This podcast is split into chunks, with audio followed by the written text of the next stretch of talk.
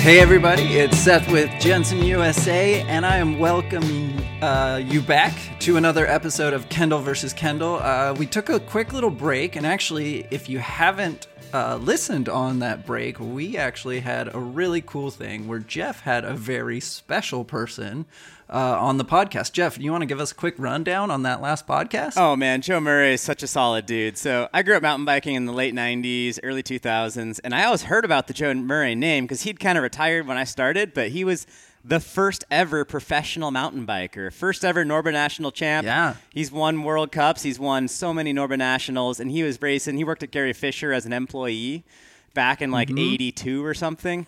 And then Gary was like, "Hey, I'll pay you to go to some races or whatnot." And I read the whole podcast. We go through all his background, how he got into it. But Yeah. he raced competitively for like ten years, and then he went on to do more product development stuff. Worked for Marin for quite a while. A company he was part owner in and still is is called Voodoo Cycles. Mm-hmm. Did a lot of testing for them, and that was a the other half of that company is called Tytech. So I, there's a lot of crossover with that and with the IBIS, to, like current day IBIS staff. And today he's done a ton of testing recently for Marin. He just stopped doing that, but he's a Shimano skunk rider and has been a Ah, yeah. Shimano skunk rider for like 20 years. That means when Shimano is developing new stuff, they send crazy prototypes out to this like super top secret group of riders that are just full-time testers and he's done that for ages. So Wow. yeah, yeah, dude's crazy. Like, so, and what I really like about hanging out with Joe is like he has this crazy pedigree of being a good racer. But what I like the most about mountain biking is the people that just kind of find their ways into the sport and love it so much they never leave. They just live the Right, right, lifestyle. right. Joe is mountain bike lifestyle to a T. Dude's Nice. super cool. Yeah, super artistic. Like, not like. Not definitely not an engineer per se, but really good visual, like, like a drawing and stuff, and quite a bit more artistic. So he's kind of like a Mickey Diamond of mountain biking. That kind of like a mascot of mountain biking, you could say. I like it. yeah. I like it. Well, yeah. So if you haven't checked out that episode, head over. Uh, you can find us on uh, SoundCloud under Kendall versus Kendall. We're on iTunes, uh, also Kendall versus Kendall. Uh, the Play Store, uh, Google Play, we're in there. So if you haven't heard that one, definitely go back and check it out.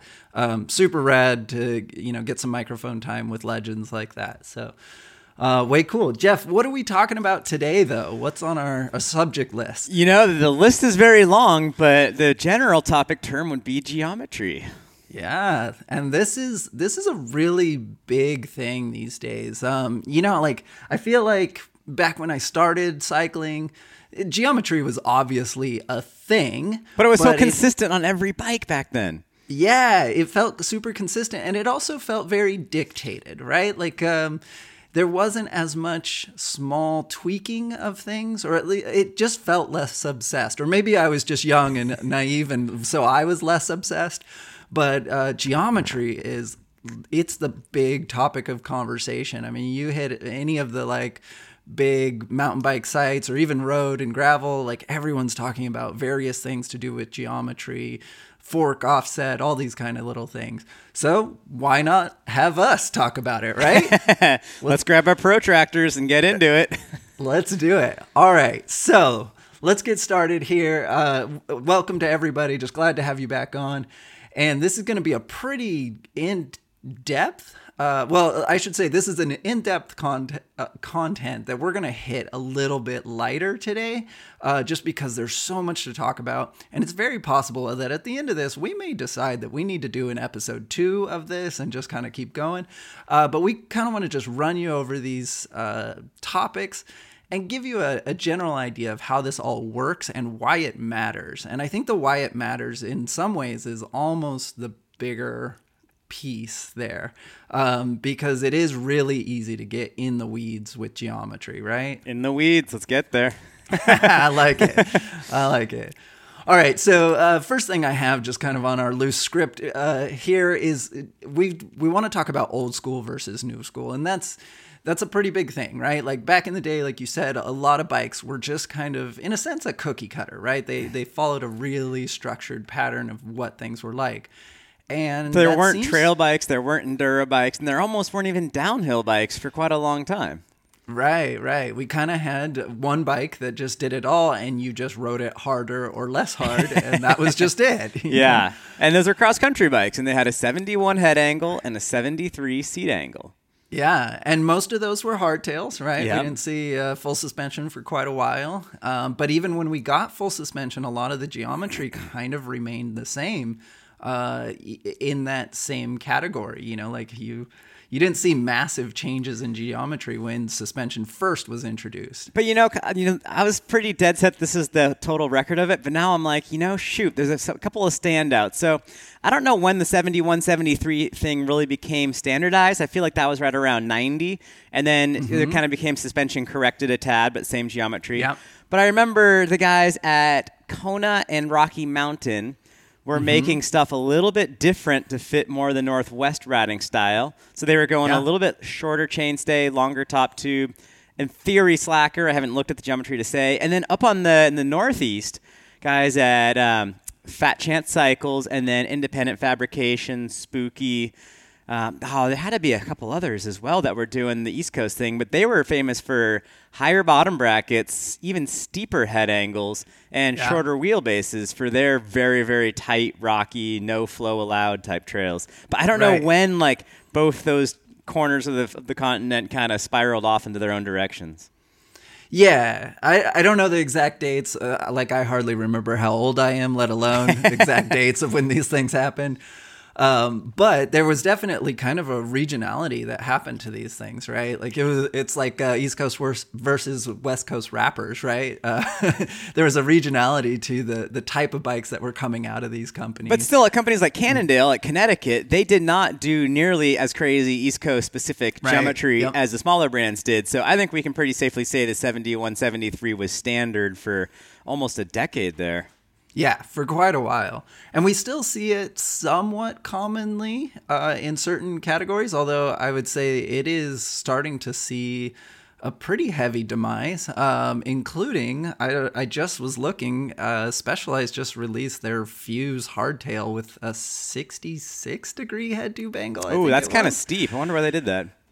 yeah. I'm, I'm serious too. For that bike, that is a little steep. Like I know why Chromag makes their bikes the way they do, and I, I actually want to do a whole video with Ian from Chromag, Yeah. going through his trails and riding with him because I know his geometry makes so much sense for where he rides.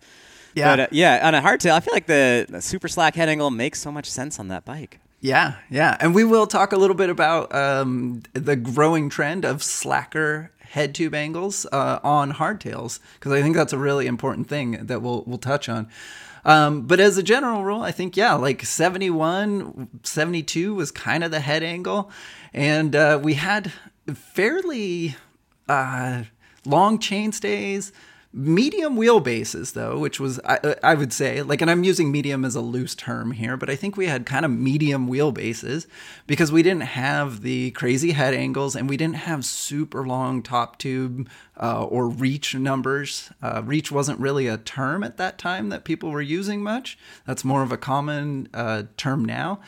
But as a general rule, we were kind of steeper angles and uh, more focused on a uh, nimble ride, if you will. You know, tighter cornering and uh, just not hard charging downhill. Well, I think the deal was the right? bikes were built to be ridden while in the saddle. And since everyone is coming Yeah, over from the road statement. world where you always rode in the saddle, well, not always, but primarily you're in the saddle or you're standing up and like hovering over the saddle. So those same people are starting to build mountain bikes and then they're bringing that geometry and riding style with them. Today we have dropper seat posts and like the more aggro BMX Yeah. wannabe style is taking over. So things have changed a ton. And Yeah. Yeah, yeah. So the, I think that brings us to, you know, what are we seeing now as the trend? What what's the modern day take, right? So I think that's uh, we've probably all heard it at this point, and if you haven't, you will as soon as you start digging, which is longer, lower, slacker, right? those are those are the ones. And it's funny because that's been going on for several years now uh, in a really kind of focused um, and w- what people I think term progressive geometry. And every year, progressive just changes a little bit more, where it's a half degree slacker than the Yeah. year before, or you know, so on and so forth. But longer lower slacker has kind of reigned supreme for several years now, right? oh, yeah. So For like five years now. yeah, it's about five years, maybe yeah. even more, man. I, I remember when did the so HD3 came out at the end of 2014, and that was kind of sort of the beginning of the yeah. So dude, almost bang on with five years there, six Mm-hmm. Years now. So it's been uh, it's been definitely a good trend, and it's funny because now if you look at the um, like the HD3 kind of being that turning point, if you look at the geometry of that bike, um, it's actually way more similar to kind of the cross country end of things that we're seeing now Yeah. because that progressive geometry has continued to progress in that longer, lower, slacker thing. So, um, as let's just kind of kick this off with uh, a quick uh, cover of just like XC, Trail, Enduro, and DH. I think those are our primary categories these days of mountain biking, right? That sounds That's- good to me. Sounds good to me. It, it moves all the time. I remember a few years back there was the all mountain term, which I actually really like over enduro. I think it's a better term. Yeah, enduro, it makes it Um, sound like you're going to ride like a very long distance.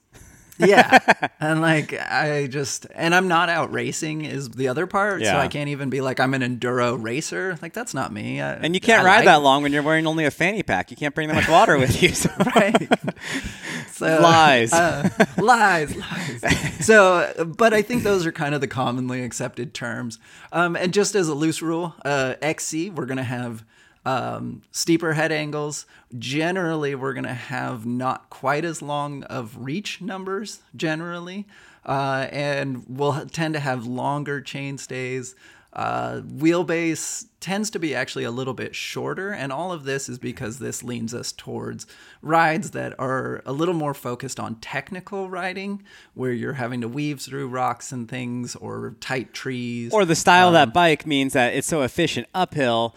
The con- the Mm-hmm. pay the I guess the compromise is that you then can't just launch over all the technical stuff in the downhill. You have to steer around it or ride through Yep. it as opposed to over it like on the longer travel enduro or downhill bikes. Yeah. And then uh, let's just go to the opposite extreme, which is going to be downhill, Yeah. right? And that's going to be our slackest head angles. Uh, generally long wheelbases, uh, usually fairly short chainstays, although there's some wiggle room on that Yeah. sometimes to get that rear center, which is a term we'll talk about. Um, we have some longer stays.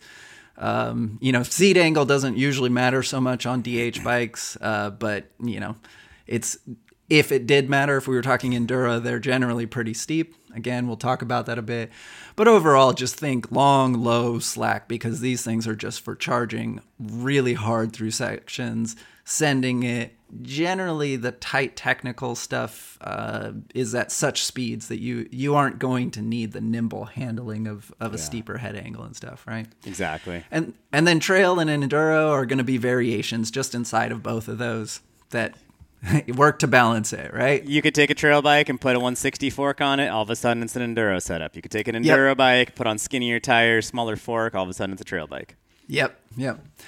Cool. So now that we've kind of locked that down, um, you know, I think we probably need to do just a quick definition session. Yeah, let's get into it. and it's going to be a little messy, and we'll come back to these terms as Oh, we we, talk it. more. But but we've got this. So let's let's start with the first one, Jeff. What do you, what's the first term? The head angle is everyone's favorite number to fixate on, and that is the Yep. angle that your front end is attached. That's the angle of your steering axis. Is a good way to say it. That's, Yeah, that's, that's- only halfway true, but yeah, it's it's the angle the fork attaches to the frame. Yeah, that's probably the easiest definition, right? And there's there's always things that affect this, uh, but ultimately that's going to be the thing. And the lower that number is, generally the, better? more stable. yeah, yeah, there is some argument there. Uh, but generally more stable, right? Yeah. And that's because it sweeps everything out farther. There's a whole lot more to this, but uh, it sweeps things out and actually allows you to impact trail obstacles in a harder manner without causing weird deflections of of your wheel. So it just is more stable. The head angle Um, is one of the quickest ways to adjust the trail measurement of a bicycle, and that Yep. changes the steering feel because changing fork offset, the other way to do it, or changing wheel size, well, it's kind of hard to change wheel size if your fork's limiting your wheel to one Yep. size. And changing offset usually cannot be done unless you have something different. Yes, exactly. And uh, thanks to things like angle sets, you actually can change your Yeah. head angle, and that's a possibility. Uh, not by a ton, but enough. So, what do folks mean Seth, when they say head tube stack height and handlebar height? Yeah, so uh, we kind of put these together because there's a lot of uh, relation to these, but basically, uh, head tube stack height is going to be the the length of your head tube, uh, which is the piece that holds your fork on, uh, plus any of your headset that maybe sticks out or uh, in the bottom or above that head tube. Uh, and then to, to relate these ones, bar height is closely associated with this because if you have a bigger head tube stack height, you're going to have a higher bar height as a general rule. Um, and these things are pretty important because they actually affect some other numbers. So, reach is a number that gets affected by your bar height. So, the higher your bars are, the less your reach is. Uh, and that, again, can be affected by things like your spacers or your riser bar or something like that.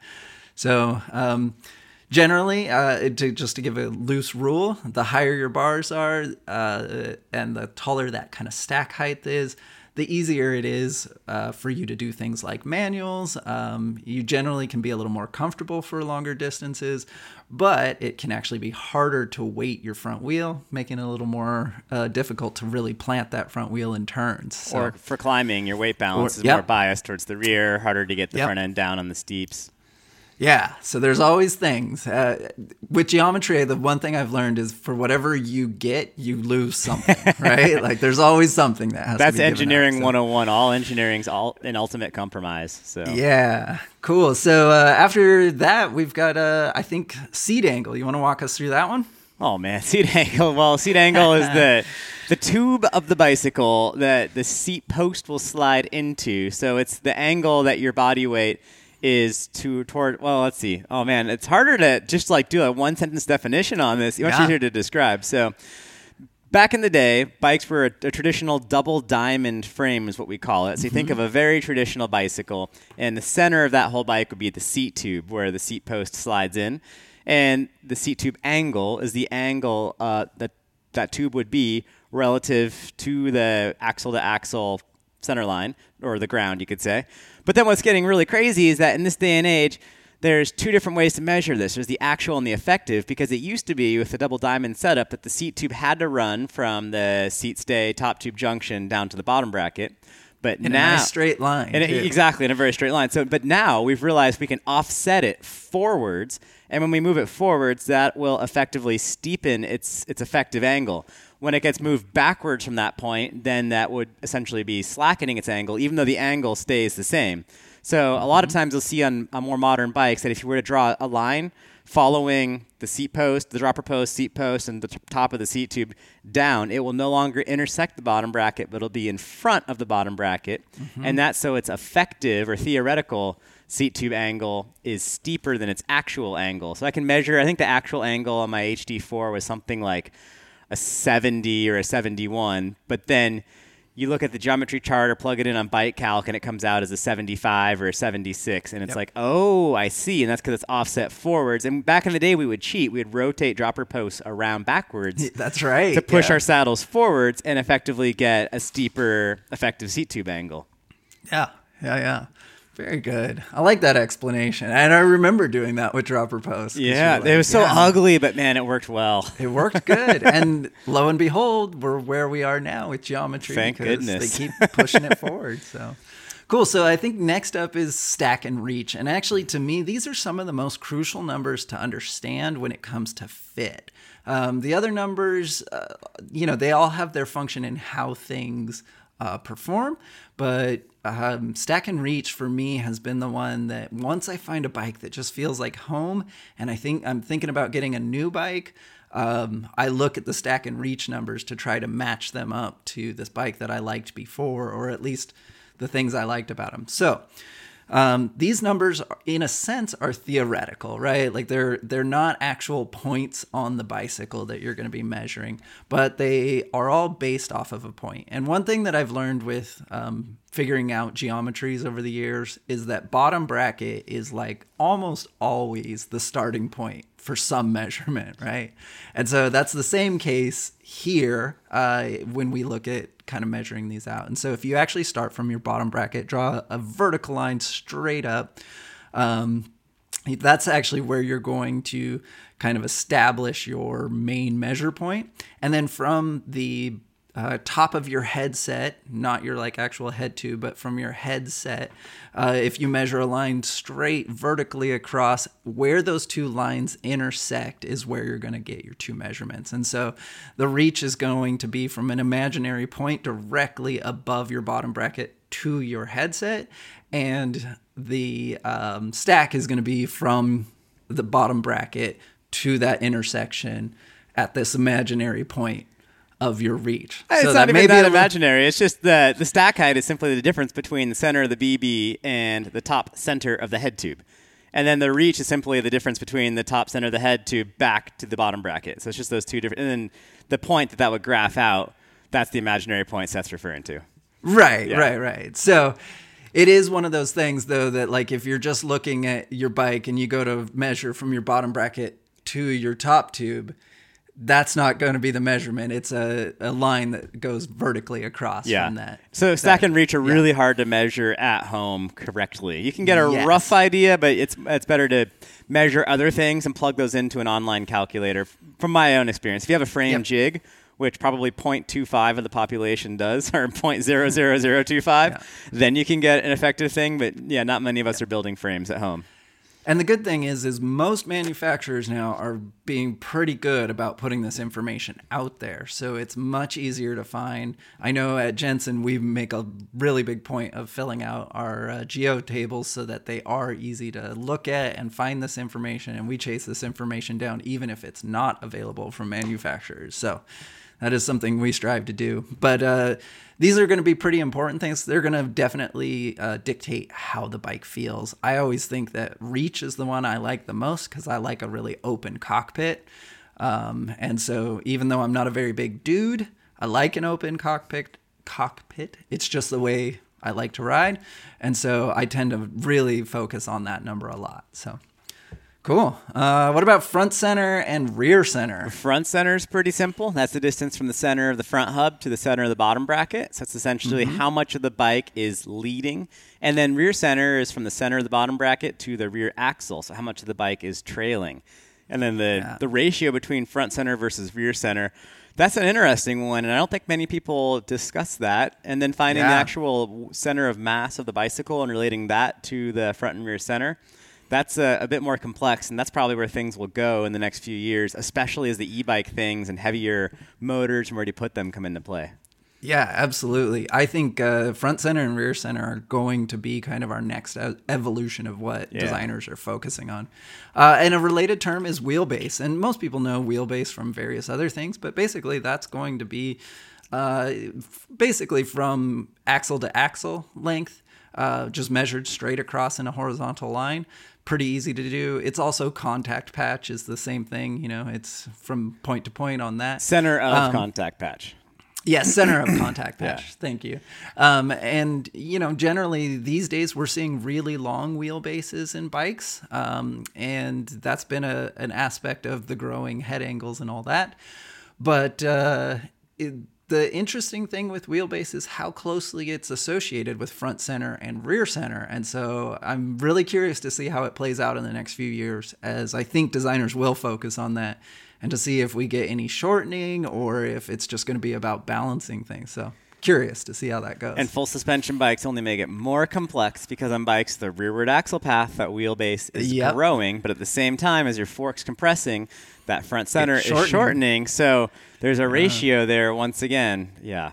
Yeah, for sure. Uh, Like we said, this topic is really deep, and this may take us a few episodes to get through. We'll see. We'll see how we do.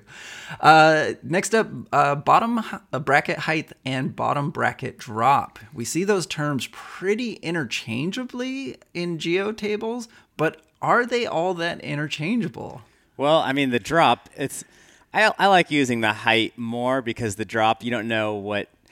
Wait, no. Wait, oh, I'm wrong. Opposite. The drop is easier, more consistent because that's off the center line of the wheel.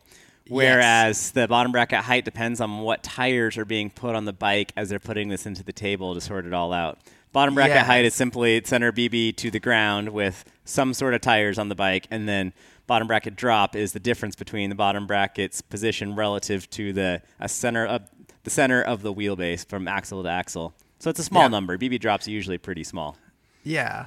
Yeah, you're gonna see something like uh, anywhere from probably a 10 or 11 to I don't know, 15 plus in bottom bracket drop being the mo- well, I guess like 29er bikes can be upwards in like the 18s and stuff, but it kind of depends also on wheel size. That is the one challenge I have with bottom bracket drop is that it depends on wheel size, right? Yeah. Like a 29er has much more bottom bracket drop, and uh, 27.5 doesn't. And so if you're trying to compare dissimilar bikes, uh, that can be a bit challenging. And I'm excited to ride a bike with a bottom bracket rise to it and see how it pumps on the pump track. Right. Yeah, and you actually see this. My dirt jumper has uh, a pretty. Uh, I. It's actually up probably just a little bit, but it's almost dead level. Nice. Um, and What's yeah, your What's it- your dirt jumper?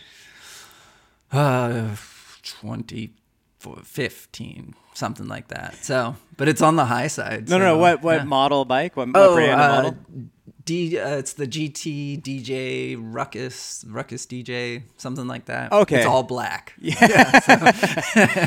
Nice. It's not the new La Bomba or whatever. It is not the Okay. La Bomba. No, although that one looks pretty cool. Is Jenson So- a GT dealer? Um, you know, we've gone back and forth on doing some, lots of stuff with them, and then Yeah. not. Um, so yeah, it, sometimes yes, and sometimes no. I love Uh, the honest answer. yeah, I mean, like, you know, relationships change. Yeah, and yeah. Not, not good or bad. They just Yeah, have yeah. different contracts. That's just. I asked about goes, the dirt jumper thing. Like, even though my audience is not into dirt jumping whatsoever, I think it's the best way to train for mountain biking. Oh gosh. Pump tracks and dirt jumps have a huge benefit on the trail. And I've been riding the same 2007 vintage transition bank for Yeah. a lot since I think I got it in 2011 or something. Yeah. and it works great. But I think some of the actual more like it's more of a four cross race bike. So Mm-hmm. I get kind of lusty after a more proper pump track dirt jump bike with a shorter rear Yeah. end, higher bottom bracket, steeper head angle. Well, since we mentioned Marin, we are currently a Marin de- dealer, and that new uh, Matt Jones model that he's got Oh. out is really nice looking. Uh, so that actually, I've been debating selling my dirt jumper. Uh, I think my neighbor wants to buy it, so uh, I've been debating selling that and picking up that new Marin. It looks awesome. So Sweet. Do you guys Yeah. you guys have those in stock? I'm kind of curious. uh, last I saw, we did. Oh, man. Um, but uh, yeah, it, I know they were really hot when we first got them. They sold out super fast. No way. And so um, I think we'll have to double check on that. But yeah, and that's a 26 inch, right? 26 inch. Yeah, I can't And, find it on your uh, website because there's not even a 26 inch wheel size option for Oh, Marin bikes. So it may not be on right now then. Okay. Because our filters are dynamic, so they should respond to what's actually on the site. Gotcha. But they they just released uh, some new colors and a slight spec change, and so Cool. we're probably just waiting for them to come in. But it looks really good, um, and so that might might make my short list. yeah, I might have to try to sort one of those out too. Like I'm dead serious. Yeah. I, the transition guys are here in town, and I really like riding one of their bikes. But man, that would be cool to get a more because I want to run gears as well, and that makes it way harder to find a bike Yeah. with modern Yep. geo and a derailleur hanger. Anyhow, Yep. this is off of our topic of Yeah, sorry, we, we digress. we are bike nerds at heart here. Awesome. Uh, so I think kind of the last piece, and there's probably stuff we're gonna miss, um, but the last piece is gonna be fork offset and trail. These are related terminologies Yeah. uh, in that fork offset and head angle highly affect the trail number, and trail is basically how far behind that steering axis um, your wheel trails behind, so the contact patch of your wheel. And in modern bikes, we generally are aiming for pretty long trail numbers. yeah, like 120 because- millimeters or so. yeah, and that's because it makes your bike really stable at speed. And so, with kind of this enduro push uh, for bikes that are faster, harder charging, all that kind of stuff, um, having a longer trail number stabilizes things and helps your steering actually self correct at speed. Yeah. There are some trade offs. We'll talk about those, but that is a pretty common thing. So, when you hear the number or the, the term trail, uh, we're generally talking about how that front wheel behaves in that situation. Kind of confusing since we have a category of writing that people call trail. I feel like we should well. call it mechanical caster or something like that. I'm I'm cool with that mechanical caster. I'm down with that term, and we'll we'll talk about caster effect and all that as well. I'm sure. So we'll get into that. Cool. Um, well, Jeff, that gets us through our definitions, and hopefully, you guys are still there with us. Hopefully, they were entertaining enough. I like your definition of uh, trail. People ask me all the time, "What does your trust fork do?" Well, it changes the trail. The what? And like I try The to what? explain it, and I like the contact patch, how far it is behind the center axis of the steering or the head tube angle. That's spot on and very simple and easy to understand. I'm gonna have to borrow that. Thank you. Yeah, no problem. And uh, Jeff, I'm actually just about done with an article that I've written on Oh, cool. this subject. And so, if ever you need to, you can actually go to our site and find it under our 101 articles. it's not it's not quite done yet, Okay. but it will be very soon. By the time this podcast is live, I am certain it will be. Cool. So cool. So, um, so we've kind of looked at, you know, what these things are, uh, a little bit of why they matter, you know, head angles, all those kind of things. We've touched on these things lightly. Um, but the ultimate reason people ask about geometry is they either want to get an idea of how a new bike is going to ride or how they can change up their um, current bikes. And so I think trail is a really good place to start and kind of dig into like if you are going to mess with things or if a designer uh, tweaks things on a bike, what what is this going to do and how's it going to affect things? So when we talk about trail or what we're going to call mechanical caster in this, um, like we said, this is that steering axis. So think about your head angle. And if you drew a, a straight line basically through the steer tube of your fork, down through your head tube, all that, and just took it all the way down to the ground, and you marked that onto the ground. And then you took the center point of your contact patch and drew a horizontal line. That distance from that center point to where your steering axis contacted the ground, that's your trail. And in cross country bikes or in older geometries, this tends to be on the shorter side, right? A shorter trail. Um, and that has a lot to do with both head angle and fork offset. These are um, two things that highly affect it, but also is affected by wheel size. Um, and so we kind of have three major things that affect this. Now, the question being, why would you want a short uh, trail or a long trail? And there are benefits to both. So, in a short trail, uh, you tend to have more nimble riding, right? So, you can kind of weave your way, especially in slow speed riding. Uh, if you're kind of working your way up a, a techie hillside trail, um, it's actually kind of nice having a short trail that allows you to kind of pick your line and weave through it. Um, The bike feels more doing- playful with a short trail. I mean, it's easier to put it where you want it to. Yeah, yeah, and it's kind of interesting because we actually see um, some of these things play out in bikes that are more about even jibbing. Um, it, they can, you know, doing these small little trail tricks and stuff. It, a shorter trail can be just more playful, more interesting, um, and especially at lower speeds, it, it can be uh, kind of more fun. But when you start going faster, that nimbleness can turn into twitchiness, which is not fun when you're hard charging or like a lot of people riding now, they come in fast to through sections that are chunky. And when your wheel hits something, it wants to skip out of kind of the linear motion that it's going in. And this is that thing caster effect that we're talking about with mechanical caster. And so, how quickly your wheel wants to correct back to a straight line is kind of uh, a major component of trail. So, the longer your trail is, the more quickly that wheel wants to get back to going straight versus kind of wobbling around. And keep in mind, the longer your fork travel is, the more that trail measurement is going to shrink, and the sketchier it's going to be as it's kind of bottomed out. So this Yeah. is where if a bike's not very well balanced fore aft, if you're running a much stiffer rear suspension than front, the trail is going to change a bunch as that big fork compresses down and the actual head angle, the actual head angle is getting steeper. That's also making your trail get quite a bit smaller. I did the math on the HD four at with a 160 travel fork up top at a just completely topped out, no weight on it or anything. yep. You're at a, just under 120 millimeters of trail, and then with that same fork bottomed out all the way, all 160 millimeters, 145 vertical, your head angle is going to be around oh what was it?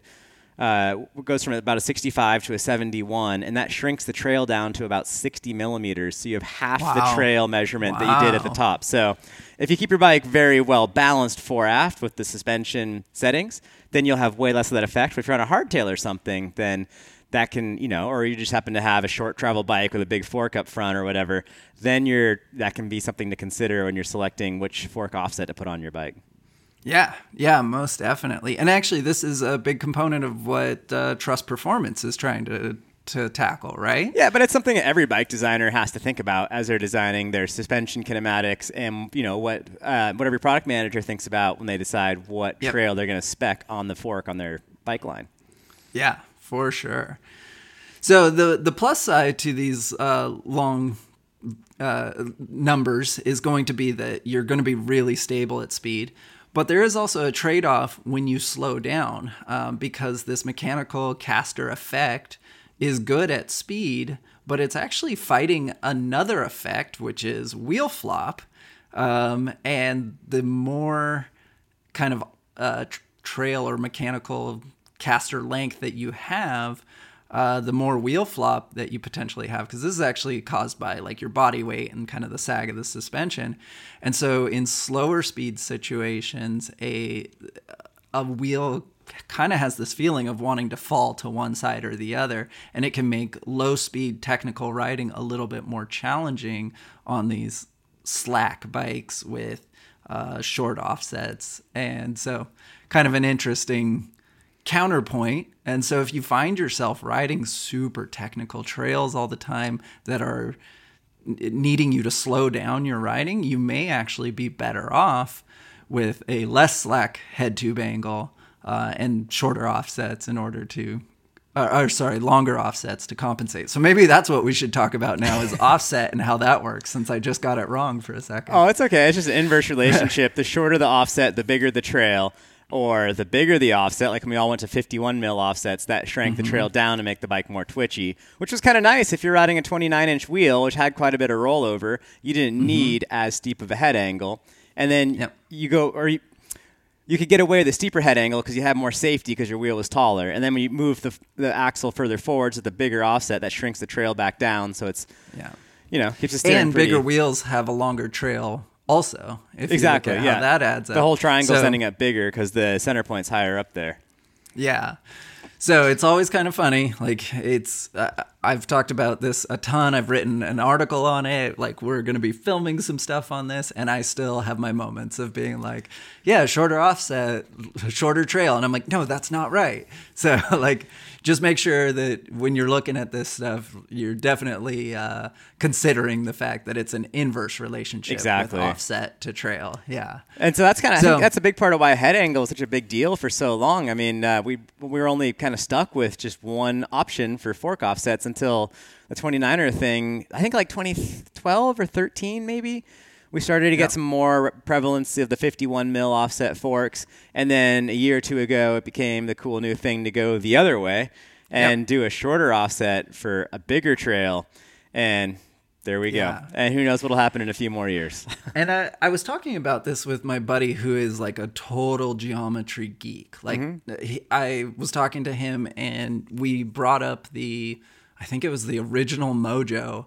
And he was like, Yeah, that had a head tube angle of blah, blah, blah. And I was like, Are you sure? And I brought it up, and sure enough, it did. And, you know, that bike's a bunch of years old. And, you know, there's no way I remember that. I can hardly remember the head tube angle on my current bikes, let alone, you know, bikes from four or five generations ago. like, just kind of crazy. But uh, we were talking about this, and we're like, you know, it's interesting because we did go on the longer side of things to get kind of more. Uh, it was almost a response of 29ers to 27.5 and 26 uh, bikes because those are more nimble feeling. And so they went to this longer offset to make a kind of a more sprightly feeling steering. Yeah. Um, but we've gone the other way. And I think there's a lot to do with how uh, things like chainstay lengths are changing and reach numbers are changing. And so um, the the steering effect of 29ers feels vastly different today than it did uh, five years ago. You know, and so I think there's a lot to consider here. Um, I'm definitely a fan of the shorter offset. There was a, a hardtail I built a handful of years ago now um, from Advocate Cycles, their Hayduke, that, that tie yeah. thing. Dude, such a fun bike. Did It was so Advocate turn into Esker? It's now Esker. Okay, Yeah, and they still make the Hayduke, uh, and numbers pretty much look the same and stuff. But it's it's absolutely rad. Uh, I eventually did sell that when I moved to Hood River, and I have a buddy who's riding it and loves it. Um, but it was one of the things that I wrestled with because I was building this from a frame up, and I was like, do I go to a 51 or do I do like a 44 offset?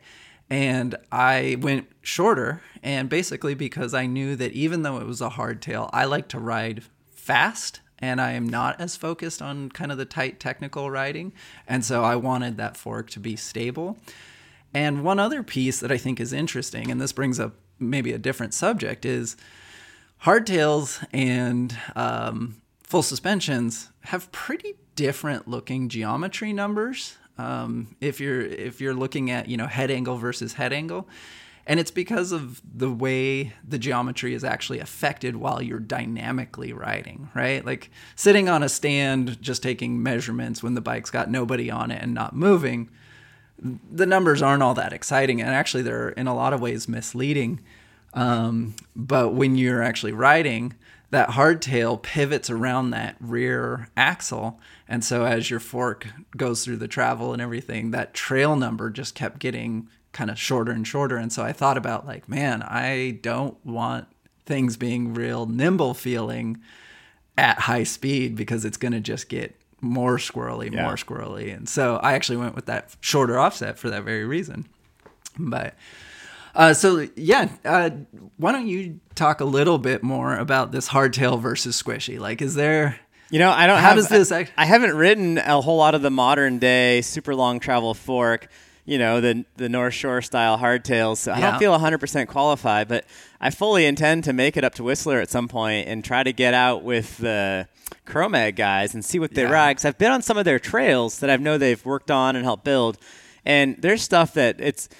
You look at it and you're like, is this a ladder or is this a bicycle trail? Because it's like, Yeah. it's so incredibly steep and you're just looking down at like how can we get down this and Yeah. they're hitting a lot of that stuff on hardtails because when they're with how gnarly those trails are and how much those guys ride back in the day they would just blow through full suspension bikes and just destroy things so the hardtail is Yep. the only way to keep bikes surviving for long enough so they really stumbled onto the hardtail thing back in the day but they're infamous for having crazy slack head angles which you need for that super steep Yep. Whistler Valley stuff, not bike park. They're not going super high speed. They're just riding really, really, really steep stuff. So I Yeah. I'd love to get to up there and do more of that with them. I'm kind of nervous as well. Yeah, I think enough. it'll be fine. I think it should be super fun. So Uh, I'm sure you charge it. The other thing that's interesting with their setups, and you're seeing this more in other brands too, is not not only do they have slack head angles, but they're pairing these with pretty long forks, um, partially because they ride hard, but also because uh, once that fork sits into its suspension a little bit, that steepens everything up. And so um, those super slack head angles matched with these long forks actually makes for a not a moderate head angle. It's still slack, but it's it's not nearly as slack as what that bike starts out at, right? the sag And point so- changes everything. Yeah, you know, you pivot around that rear axle, and that head tube uh, steepens up, and your wheelbase shortens, and everything is affected. And so, dynamic um, measurements of geometry are probably the most important, but they are by far the most uh, I'd say near impossible to actually measure, right? Like, because a bike, trying to measure where it sits in all of its uh, suspension sag and everything while moving is such a, a hard thing to do. Yeah. I'm sure we have computers and stuff that could, but It wouldn't be that hard to say have a second geometry chart of we recommend this bike at 25% sag, and this is the geometry at 25% sag, Right. assuming you're running a fork pressure that correlates to what pressure gets us that same sag amount because it's pretty hard to measure fork sag, but we're not quite there yet in the bike industry. It wouldn't be that hard to really do. It's just all of a sudden your numbers go from looking, everyone's been comparing these topped out, unweighted geometry Yep. charts. Everyone wants a real slack head angle. Then all of a sudden, sitting on the bike and the head angle got slacker, and it's like, wait, is that too slack? I don't know. So Yeah, it's it's yeah. tough for the sales perspective to, sh- to show all that, but I think it, it'll eventually will happen. Yeah. Um, Seth, do you want to take us through why seat angle is so important? Yeah, I think that's a great one. So, uh, if you've been paying attention at all to recent history, you are seeing really steep seat angle numbers that are upwards of 76, 77, 78 degrees. And in the past, uh, if you were on like a road bike or an old school XC bike, you were probably looking at something more like 72, 73. And that's you know that's pretty common in those kind of bikes. But these days everything's moving even steeper. And the reason that is is because we have changed so many other pieces of the bike. And in order to compensate uh, we are actually moving that seat post up. And people are riding harder steeper gnarlier trails than ever and so um, having that steeper seat tube angle definitely helps you get into a more forward position on the bike uh, moves it so that your weight is not over the back of the wheel, so you're not looping out on steep climbs. Uh, and it allows for really long travel bikes that are now considered like trail and enduro bikes to be really capable climbers. Um, you know, I'm on an Ibis Ripmo. This is a 145 rear, 160 front, and that thing charges downhill. But man, can it motor uphill? I mean, it just goes and it's got a real steep seat tube angle on it. Uh, on that one, it's 76, Yep. and it's so it's not even in the steep category for some of them these days, right? At 78, There's always someone Um, going steeper. yeah. Um, but compared to some of the stuff of old, uh, that was, you know, pretty darn steep. Uh, now, you do have to remember that those are the static numbers, those are not the dynamic numbers. So when you actually get on the bike and it sits down into its sag, that's actually probably going to get you closer to 73 or 74 degree. Uh, you know, sitting in the bike, and then depending on the terrain and what you're riding over, uh, that can change as well. I thought it'd be interesting, so I grabbed the Mojo HD 160 geometry from like 2011. Yeah. Yeah. That bike had, and this was like, I remember it being a point of contention at Ibis for, is this too slack of a head angle for a mountain bike? 67.5 head angle, but then a 71 and a half seat angle. So we went from a 71 to a 76. So we've gone five full degrees steeper on Yeah. seat tube angle. That's such a big change in just a That's couple a of huge years. change. Yeah. Yeah. And I will say, you know, for the most part, I think this has been a really good move. And for where I live, and I think where you're at, Jeff, this makes a lot of sense because a lot of our trails are really steep climbs. Um, or relatively steep with pretty steep descents. And I spend a lot of time just riding up and then I turn around and I ride down. However, I spent the last four years in Springfield, Illinois, riding trails that there was some punchy little climbs, but for the most part, our trails were kind of flowing, flat level things and super fun. Um, but very different. And I will say that in those situations, I actually think that the 76 plus seat angles can actually kind of put you in a less than perfect position for efficient pedaling in that type of terrain. Or on flat ground. if you need to get across town to the trailhead, it, it's definitely not aerodynamic to be sitting straight up like that. And then it's, Yeah. it's a different, different pedaling style. Yeah, so uh, you know, it is one of those things that uh, you have to think about horses for courses, right? Yep. If you're a guy riding kind of more level terrain, um, you don't necessarily need a 78. It's not going to stop you from having fun, but you could be better fit with a bike that has a slacker seat tube angle um, and is kind of a little more designed for that. Um, but man, for anything in climbing uphills and downhills, it's pretty amazing. I, I'm I'm a huge fan right now of, of my steep seat angle. Yeah, So- I'm loving that Ripmo C2 angle right now. My HD4, with its kind of custom short fork, sh- shorter rear shock setup, has a similar steep seat angle. Feels so Yeah. good. yeah, yeah, and that's kind of a, a um, hodgepodge that you put together, right? oh man, I'll do a video Um, about it one of these days. So probably in a few weeks here, I'll do a video about that setup, that crazy contraption yeah, I've got. Yeah, yeah, for sure. Um, so you know, with talking about seat tube angles, that obviously moved the the body position of riders forward. So we had to compensate, right? So what did we do to compensate some of that seat angle? Well, I guess we could talk about chainstay length here. I mean, Yeah. You know, the whole like chainstays getting shorter deal, I don't know if I really buy that so much because I'm over the years like high 16, low 17 numbers. I don't remember them getting crazy longer. For a while on 29ers, we couldn't fit things because the front derailleur is in Yep. the way. So I feel like they haven't changed. Chainstay length hasn't changed all that much. But I guess at one point they got a little bit longer, like three or four years ago, and they kind of seem to have been coming back down shorter. But then some folks that ride really high speed, like downhill race course type stuff, enduro race stuff, they really like the longer chainstays. And the Yeah. whole high pivot, rearward swinging axle path that increases chainstay length is definitely, there's something to that when you're really hitting big obstacles. You get a longer chainstay, you get a longer rear center, and a bit more stability. So Yeah. chainstay length has changed a bit over the years, but not as much, I don't think, as some of the other measurements.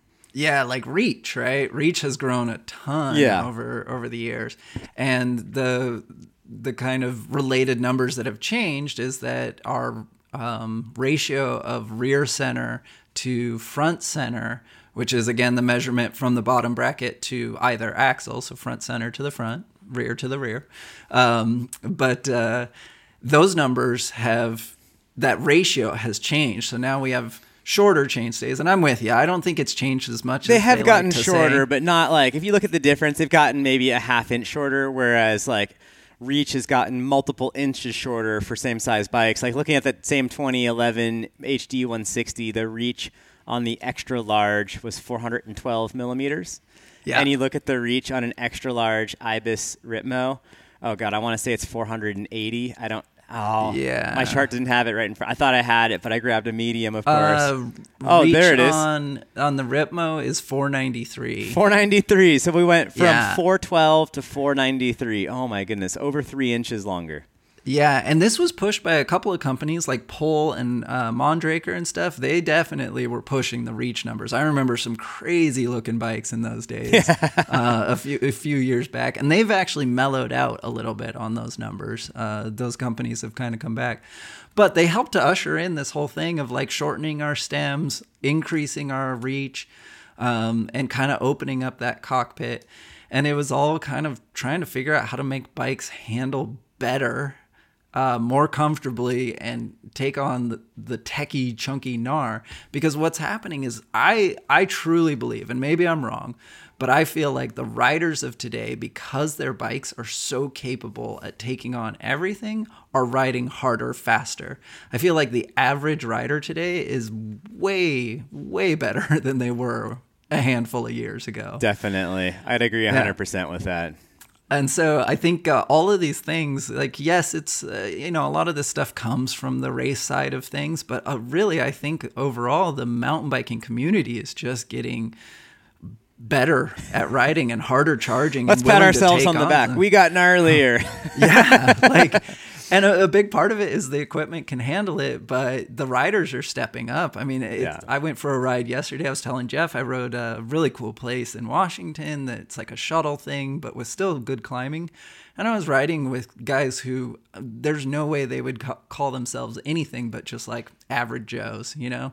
and they were charging like you know just absolutely shredding and so um, these these things have all helped in the geometry world now with that being said there are some uh, drawbacks to all of this right so in talking about rear center ratio to front center ratio um, we are displacing where the rider sits in the bike. And I think, as a general rule, the more middle in the bike you are, the more balanced you'll be, and the better your cornering will be, and all those kind of things. But we've done things to kind of compensate for that. So, generally, like with uh, wheel sizes, we've increased uh, bottom bracket drop in 29ers, which helps to make you feel a little more in the center of the bike. Um, we've extended that reach, uh, which tends to, even though we have short rear centers, it moves that body position a little bit more forward, which gives you more weight over that front wheel for good cornering. Um, there's kind of been a bunch of things. The fork offset is another play there, where even though we have a long front center, uh, we make that steering feel different. And then we've also paired, like we mentioned, uh, short stems with wide bars. So you get the stability of nice wide bars, but you get kind of the quick steering feel and the shortened reach of a shorter stem. And so there's all kinds of little things. And I think the take home for all of this is that ultimately, geometry is not just one piece. Like you can't get focused on fork offset or seat angle or one piece. It is this massive collaboration of numbers all over, and each one somehow affects the others. And just because a bike might have, say, a steeper head tube angle, you got to look at the actual front center or maybe the whole wheelbase. Because if the whole wheelbase is pretty long, it could be more stable than a bike that has a slacker head tube angle, but a much shorter front end, a much shorter top tube front center measurement. So there's a Yeah. lot to these puzzles. And then the bottom bracket height thing's super interesting too, because the lower you get, the more stable its speed, but then you give up a little bit of, of pumping ability too. So it's there's a lot of play Yep. there. It's, these things like you can gain something here, but then you give up something on some other trails elsewhere. So it's regionality kind of plays into this. Where you ride and how you ride is a big part of Yeah. what works best. We were just talking about this. I was riding with a guy who couldn't have been any less than six six yesterday, and I'm I'm like five nine, right? And we were talking about bikes, and I was like, man, the Ripmo's basically my perfect bike for how I ride, where I ride. And he was like, yeah, but that bottom bracket's so low. And I was like, yeah, for me that's not an issue because I just go to like 160 cranks. You have I'm fine. 160s? No way. So they're 165s right Oh, now, okay. but I was I was debating switching. So, but like you know, I I'm not out racing, so like having the biggest leverage arm on that crank isn't going to be a major oh, factor. Oh man, for me, I hate long crank arms. I've broken both sides Yeah. of my pelvis, and I don't like having like I've got pretty tight IT bands as a result. So these longer Yeah. gates. I can't ride Yeah. nearly as comfortably for as long on 175. So 170s, and I spin a fast cadence. So the 170s Yeah. for me have been way more efficient than 175s.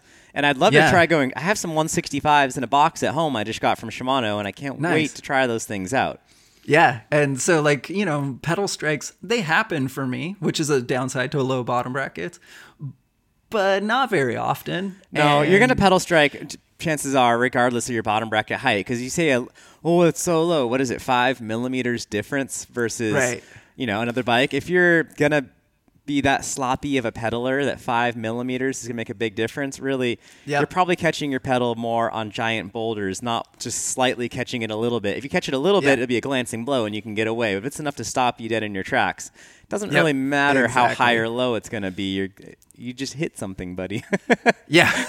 and, uh, you know, I was talking to somebody about this as well, a different rider. um, who was like, yeah, you know, like I find myself pedal striking. I'm thinking about switching up. They wanted to go from flats to clips. And, you know, I'm a flats proponent, although I rode lots of clipless pedals for years. Um, and I was like, well, that's not so much the issue. I was like, if you're wanting to correct that, that's going to be more about how you ride Yeah. than you know your pedals.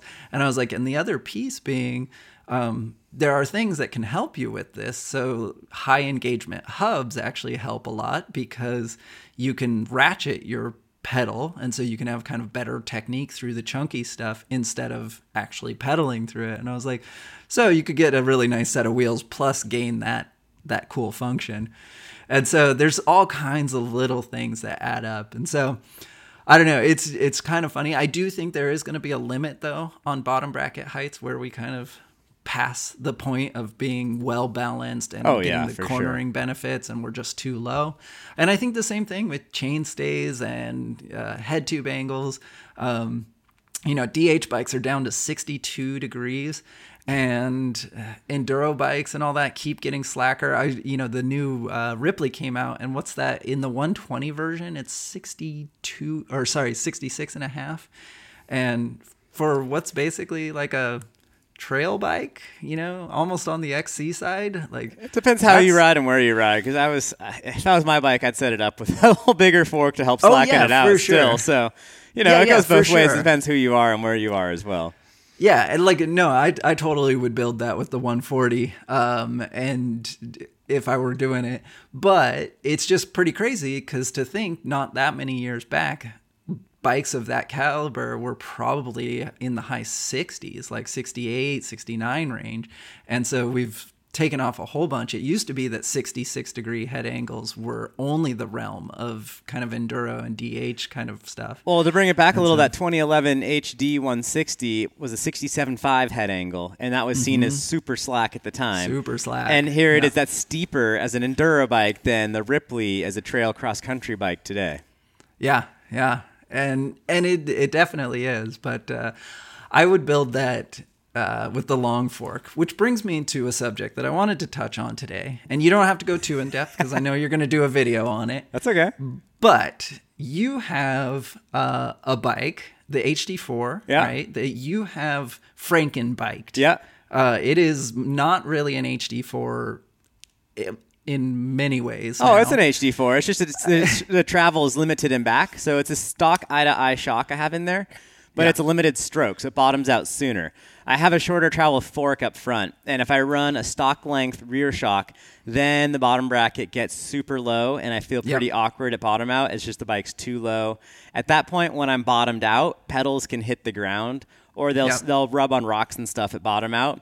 Not so much when I'm pedaling, but just landing from a big jump, I'll start to snag stuff. So Yeah. it's not a drastic difference there, but I prefer the uh, the shorter stroke shock when combined with that really short fork up front, and that's a I've really that's a fun all around setup. I like that bike. Yeah, no, and you look like you're killing it on that bike. So, it, but it brings up the subject of you know people like to tinker, and Yeah. this is actually where a lot of the industry gets its um, kind of next innovations, if you will. Yeah. Uh, we saw this. We talked about it with uh, 27.5 wheels uh, and how. That that and 29ers kind of came out of people tinkering, right? Yeah. And oh yeah. like messing around and we're seeing it right now with mullet bikes right Oh, these gosh. 27 5 29 combos Have you tried one yet? Uh, so i haven't tried a recent one but back in the day when they were 69ers Okay. right, the 26 rear the 29 front i did try some of those and you know it was fun.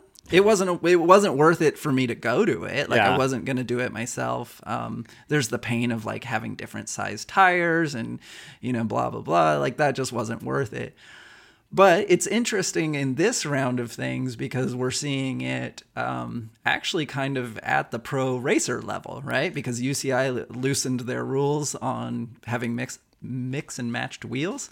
And so some of the guys in the DH circuit and some of the guys in the uh, Enduro circuit are trying this out. And so it's interesting. Um, I'm, I'm sure there's something to it, but I, it's just so goofy from my like traditional past. I don't want it to be correct, but I'm sure it's Yeah. better in some way.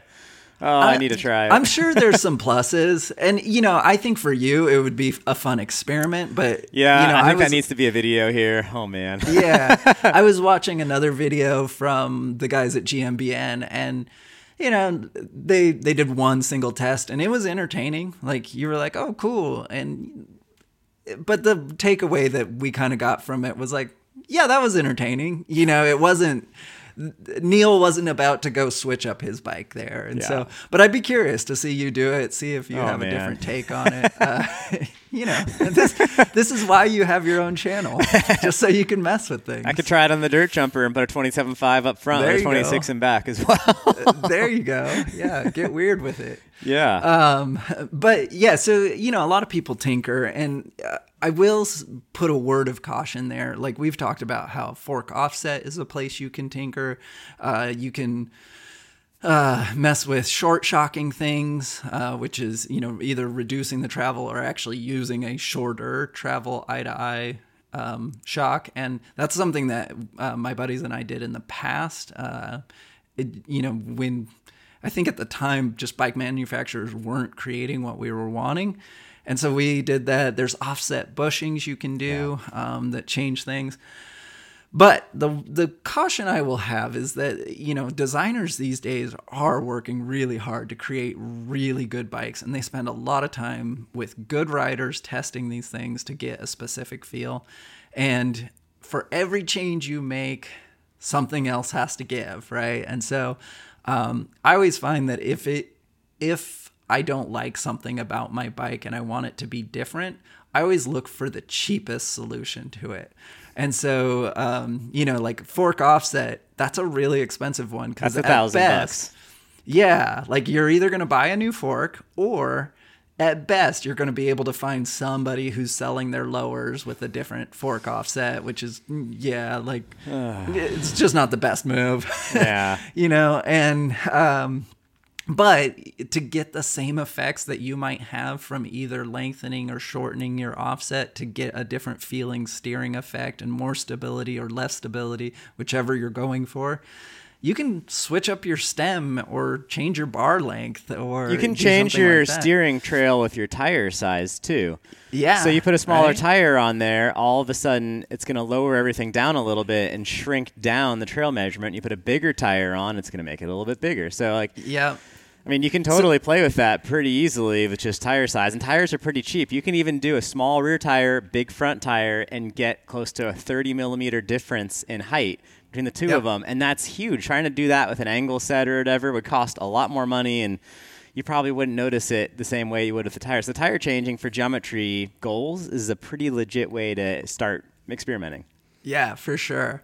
So, you know, definitely aim at the the lower cost ones to start, right? Cuz otherwise you're going to end up chasing your your tail on this stuff. And it's always that thing too of when you're done, let's say you decide to sell your bike, is someone going to buy your Franken bike in the way that you built it? And and that's the question. So, I've actually been tinkering in in my brain. Uh, I'm playing with some of these geometry calculators online because I am tempted a little bit by the Ripley. You know, um, the Ripmo out here is a fantastic bike, and it is so much fun. But I think you in a need while- both a Ripley and a Ripmo, Seth. Definitely. Yes, it could happen. Um, uh, my wife needs a bike. Uh, this is actually how I was trying to justify getting an e-bike the other day because I can't bring myself to buy an e-bike, but I keep telling myself like if I if I buy one for Christy, uh, then she can learn to ride, and since we ride the same size bike, I can just borrow it. And then when people are like, "Hey, dude, I thought you'd never ride an e-bike,"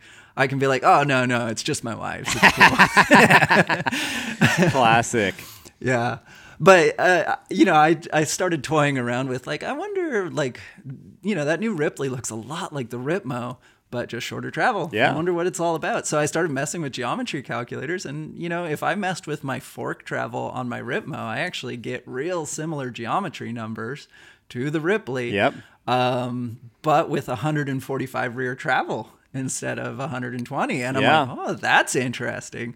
Now the downside being my bottom bracket does drop a little bit more, but maybe that's uh, okay. I I think don't you'd really want to go to more spacers in your shock to make it more progressive and Yeah, run a little bit so. less sag to kind of mimic that feeling of the of the Ripley. And you could get away Yep. with a 150 fork. I rode a 150 fork on my Ripmo for like a couple days while I was waiting for my 160 to show up, and it was okay. But I don't know, like. That bike ride's so good at the 160 fork. It's still so efficient. I wasn't happier in any way at the shorter fork. Yeah, well, and that's pretty much what I came to. Is I kind of put all the things in my cart, and even with my discount, which is you know pretty decent, I still went. Eh, nah, I'm good. so I ended up not doing the Rip Oh, man. Less build, as I was calling it, um, and just stuck with the Ripmo. And honestly, I can't be happier.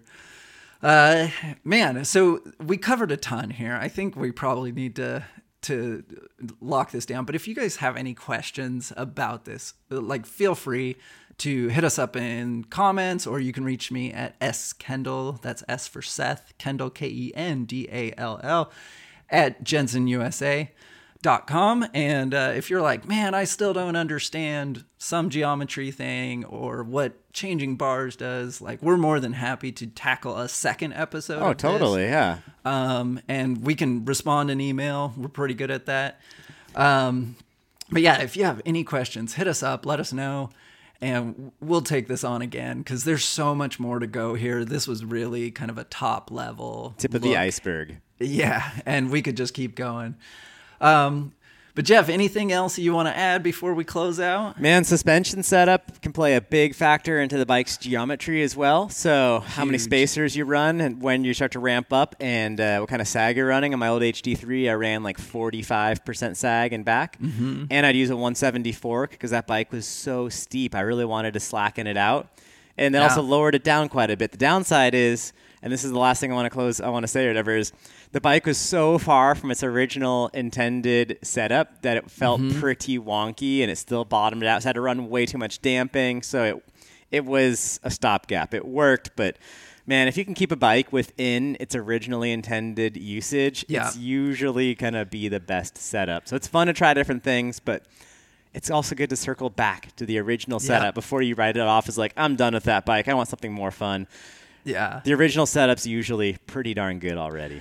Yeah, on that note, I've been uh, playing with uh, the Shockwiz I have and messing with numbers, and uh, I'm about to switch out a bunch of tokens because I set a baseline last year of what I liked, and it's actually really close to your setup on that bike. Huh. Um, but um, I, I set a baseline and I wrote down all my numbers and stuff, and then this year I'm kind of messing with it to try to see if there's something else that I get that benefits from different changes. But like you said, I have all my old numbers ready to go, and you know I can pop out the different tokens and things like that to just go back and see, like, oh, do I like kind of that original thing? And my belief is, man, bike designers and engineers are trying to design the best riding bike they can. Nobody goes into this going, ah, yeah, this is just okay. You know, these guys are proud of what they're creating. Yeah, and they've Um, gotten better than ever too. Oh yeah, the science is better, the the testing is better, the engineering is better, just everything's better. And so, you know, big props to them and uh, at the end of the day, it's hard to argue with what they're doing. That doesn't mean don't tinker, it just means careful how far you tinker and always know where home Try the base is, tires right? first. It's cheapest and easiest to reverse. yeah, exactly. Well, thanks for joining us on the podcast today. We hope you guys enjoyed this, uh, and hopefully, this inspires you to get out on your bike and just kind of go explore things and enjoy. And if you have any questions, remember just hit us up in the emails, or you can reach us on the social media channels Facebook, Instagram, all that. Jeff's on both of those. He's got his YouTube channel where he's dropping new hot videos all the time. Every Thursday, 5 p.m. or a few minutes Yeah. after 5 p.m. Fair enough. And, uh, you know, we've got new content con- coming all the time through Jenson USA as well. So make sure you check out our channels, uh, both YouTube, Instagram, and Facebook. Uh, and then uh, if you're ever looking for um, content, uh, information, guides, things like that, we're building out a lot of series of what we call 101 articles just to kind of educate people on how all this works, how it interacts. So hopefully that helps and glad to have you guys listen. It's been All fun, right. Seth. It's been good. We'll do it again. And uh, Jeff, you need to come visit before our trails get too marbly. Yeah, I kind of like them in that marbly, sketchy state. It reminds me of riding back in California. Oh well, it it's pretty much there right now. We're supposed to get rain tomorrow, Dude, But, uh, oh yeah. man, this morning I hit one corner that I don't want to rub in too much, but man, like I thought I was gonna drag my handlebar on the ground, and I'm Ah, like, this is gonna hurt so bad. And the next thing I know, I'm shooting out of the corner straight down the trail, and I'm like, how did I not crash? This dirt is amazing. Yeah, that felt good. That's awesome. but well, I like the marbles; they're fun. It's fun to slide the bike through stuff. Yeah. Well, hopefully we can get you here. All right, man. Well, good talking to you. Thanks for everybody. We'll uh, see you in the next episode. Toodles.